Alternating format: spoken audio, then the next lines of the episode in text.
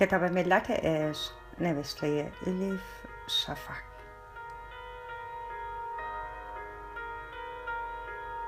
ترجمه ارسلان فسیحی. چاپسیوم انتشارات قوقنوس.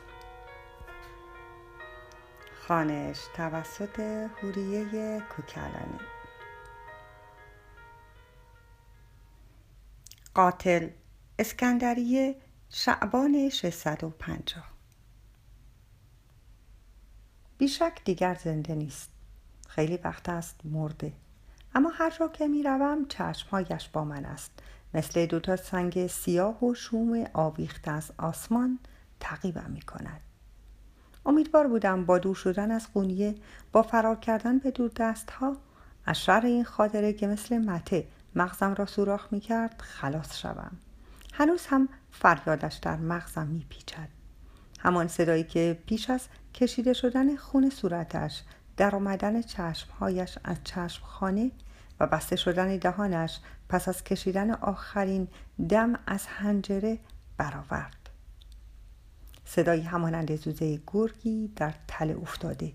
فریاد الوداع آدمی خنجر خورده. وقتی کسی را بکشی حتم بدان که چیزهای از او به تو سرایت می کنند تصویری بویی نفسی آهی لعنتی صدایی که من به این می‌گویم نفرین مقتول. به بدنت میچسبد و میماند. شروع می کند به کندن. انگار که بخواهد بدنت را سوراخ کند و رد شود. تا وقتی که به اعماق قلبت نفوذ کند. آنجا که رسید جا خوش می کند و دوباره در تو زنده می شود. به خوابت می آید و رویاهایت را تکه پاره می کند. روز را هر طور هست سر می کنی. اما همین که شب شد و تنها ماندی در رخت خوابت عرق سردی می ریزی. همه مقتول ها در وجود قاتلان به زندگی خود ادامه می دهند. از هنگامی که قابیل حابیل را کشت هیچ قاتلی نتوانسته از کشیدن بار امانت قربانیش رها شود. کسانی که در کوچه بهشان برمیخوردم اصلا نمی‌توانند این را حدس بزنند. اما از هر آدمی که تا امروز جانش را گرفتم نشانی با خود دارم. مثل گردن آویزهای نامرئی از گردنم آویختند. حتی بعضی وقتها نفس نمی‌توانی بکشی. اینطوریست دیگر. رنج و بدبختی آدم کشتن به هیچ چیز نمیماند. عذاب علیم است. اما می شود گفت که دیگر عادت کردم. مثل بخشی از زندگیم قبولش کردم. آرامشم را به هم نمی‌زند.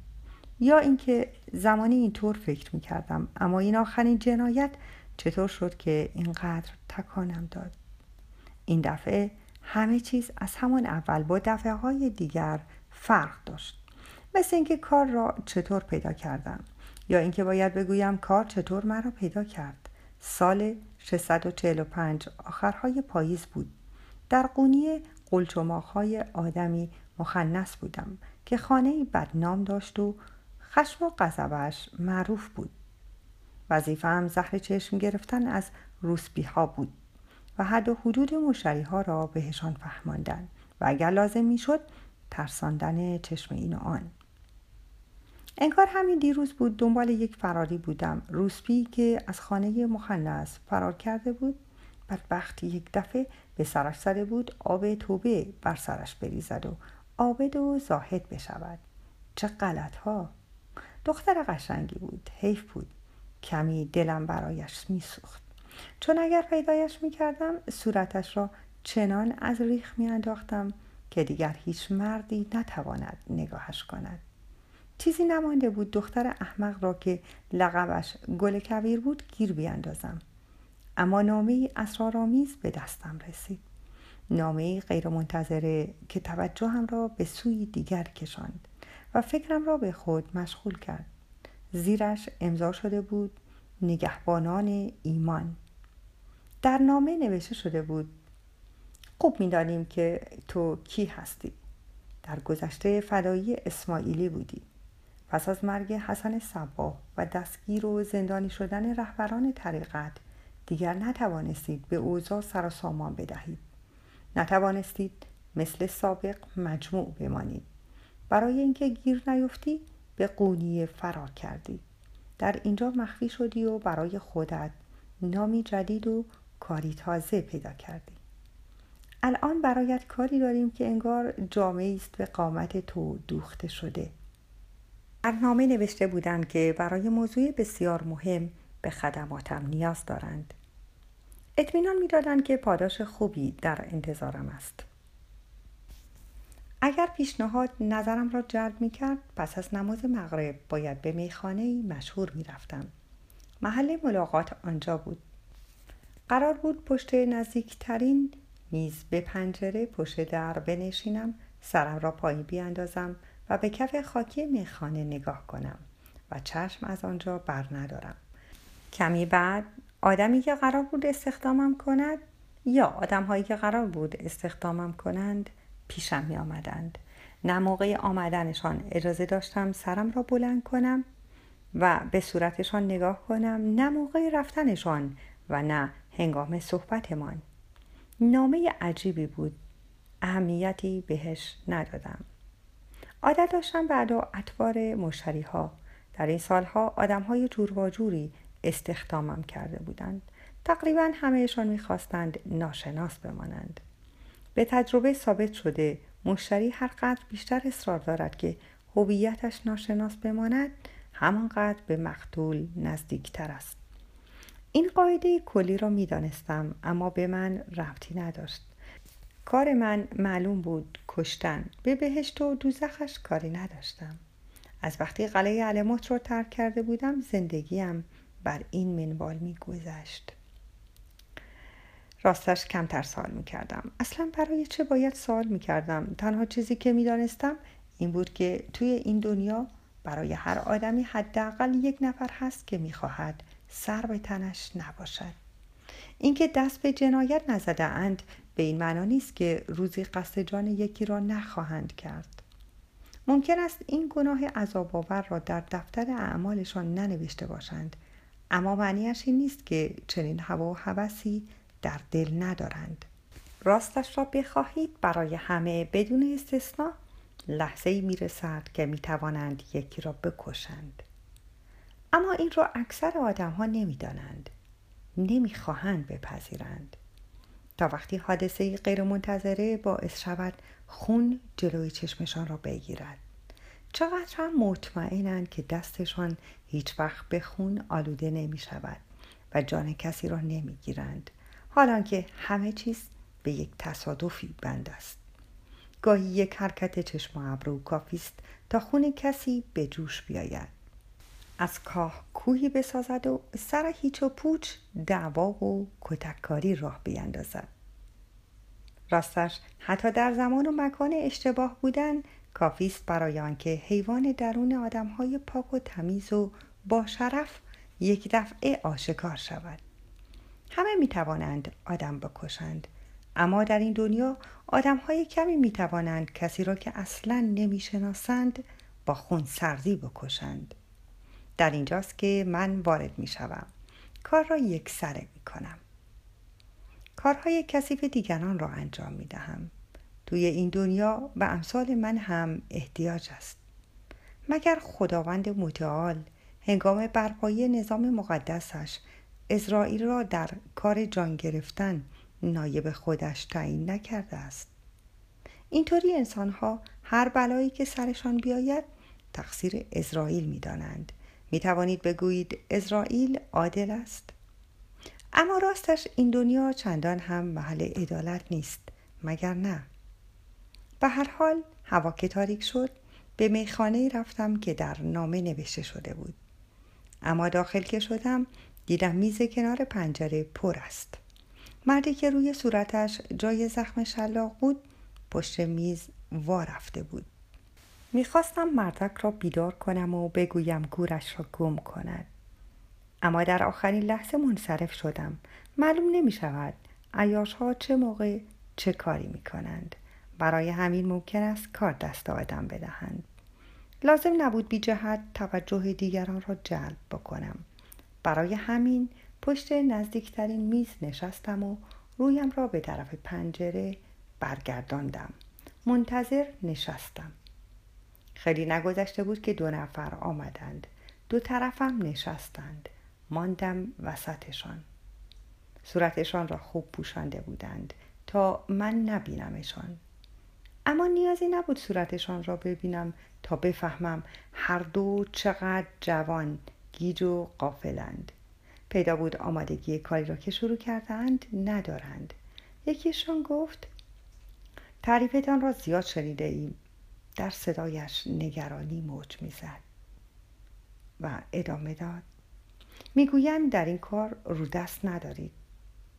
حرفهای جوان به نظرم خندهدار رسیده بود اما جلوی خندم را گرفتم. متوجه شدم که از من میترسند. این برای من خوب بود. اگر به اندازه کافی میترسیدند جرأت نمی‌کردند کلک بزنند. گفتم درست شنیده توی این کارها رو دست ندارم. برای همین به من می‌گویند کله شغال.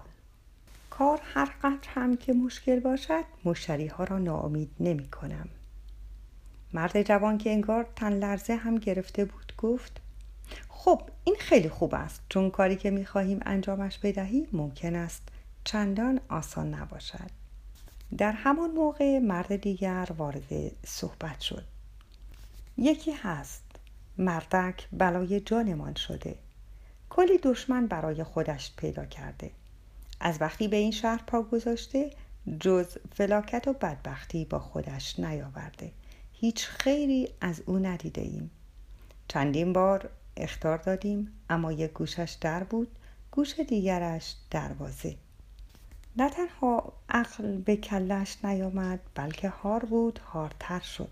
چاره دیگری برایمان نگذاشته. حرفی نزدم. راستش همیشه همینطور است. مشتری ها پیش از دست دادن با من نمی‌دانم چرا شروع می کنند به توضیح دادن. همیشه هم می‌گویند آدمی که می‌خواهند کشته شود چقدر پدر سوخته و بیناموس و عوضی است. انگار اگر به آنها حق بدهم جرمی که قرار است مرتکب بشویم سبکتر می شود گفتم فهمیدم. خب این آدم کیست؟ اینطوری که پرسیدم دست پاچه شدند حرفهای بی سر و ته زدند. کافری است که به دین و ایمان پشت کرده. سرکشی که کار را به بیحرمتی و کفر کشانده. درویشی فاسد. آخرین کلمه را که شنیدم موهای تنم سیخ شد. فکرهای مختلف از ذهنم گذشت. اعصابم به هم ریخت. تا آن روز همه جور آدمی کشته بودم. جوان پیر مرد زن سالم علیل. اما درویش؟ یعنی کسی که خودش را وقف دین و ایمان کرده بینشان نبود. من هم برای خودم اعتقاداتی داشتم. راستش نمی‌خواستم غضب خدا را به جان بخرم. چون با همه این حرفها از خدا میترسیدم. گفتم متاسفم آقایان پیشنهادتان را قبول نمی کنم دلم نمی‌خواهد دستم به خون درویش آلوده شود. کس دیگری برای این کار پیدا کنید. بلند شدم که بروم اما یکی از جوانها التماس کنان دستم را گرفت. خواهش می‌کنم جواب رد ندهید. دستموزتان هر چقدر باشد حاضریم دو برابرش را بدهیم. یک دفعه تصمیم گرفتم و پرسیدم اگر سه برابرش را بخواهم آن وقت چه؟ مطمئن بودم نمی‌توانند همچون دستمزد بالایی بپردازند. اما چیزی که اصلا انتظارش را نداشتم شد. پس از لحظه ای مکس هر دو گفتند پیشنهادم را قبول می کنند دوباره سر جایم نشستم. مخم داشت سود می کشید راستش پول خوبی بود. اگر این قتل را مرتکب می شدم می توانستم سالهای سال راحت زندگی کنم. دیگر لازم نبود نگران پول شیربها باشم. می توانستم فوری ازدواج بکنم و بدون آنکه فکر نان شب باشم راحت زندگی کنم. با توجه به وضعیتی که داشتم و پولی که دستم را می گرفت دیگر برایم درویش و غیر درویش فرقی نمی کرد جان همه را می توانستم بگیرم. از کجا می دانستم در آن لحظه بزرگترین اشتباه زندگیم را مرتکب شدم و بعدا از پشیمانی آرزوی مرگ می کنم از کجا می دانستم کشتن این درویش چقدر سخت خواهد بود و حتی پس از مرگش نیز تیزی نگاه های همچون خنجرش را بر سینم حس خواهم کرد. از زمانی که شمس را در حیات کشتم و جسدش را در چاه انداختم پنج سال می گذرد. هنوز هم صدای برخورد تنش با آب را نشنیدم.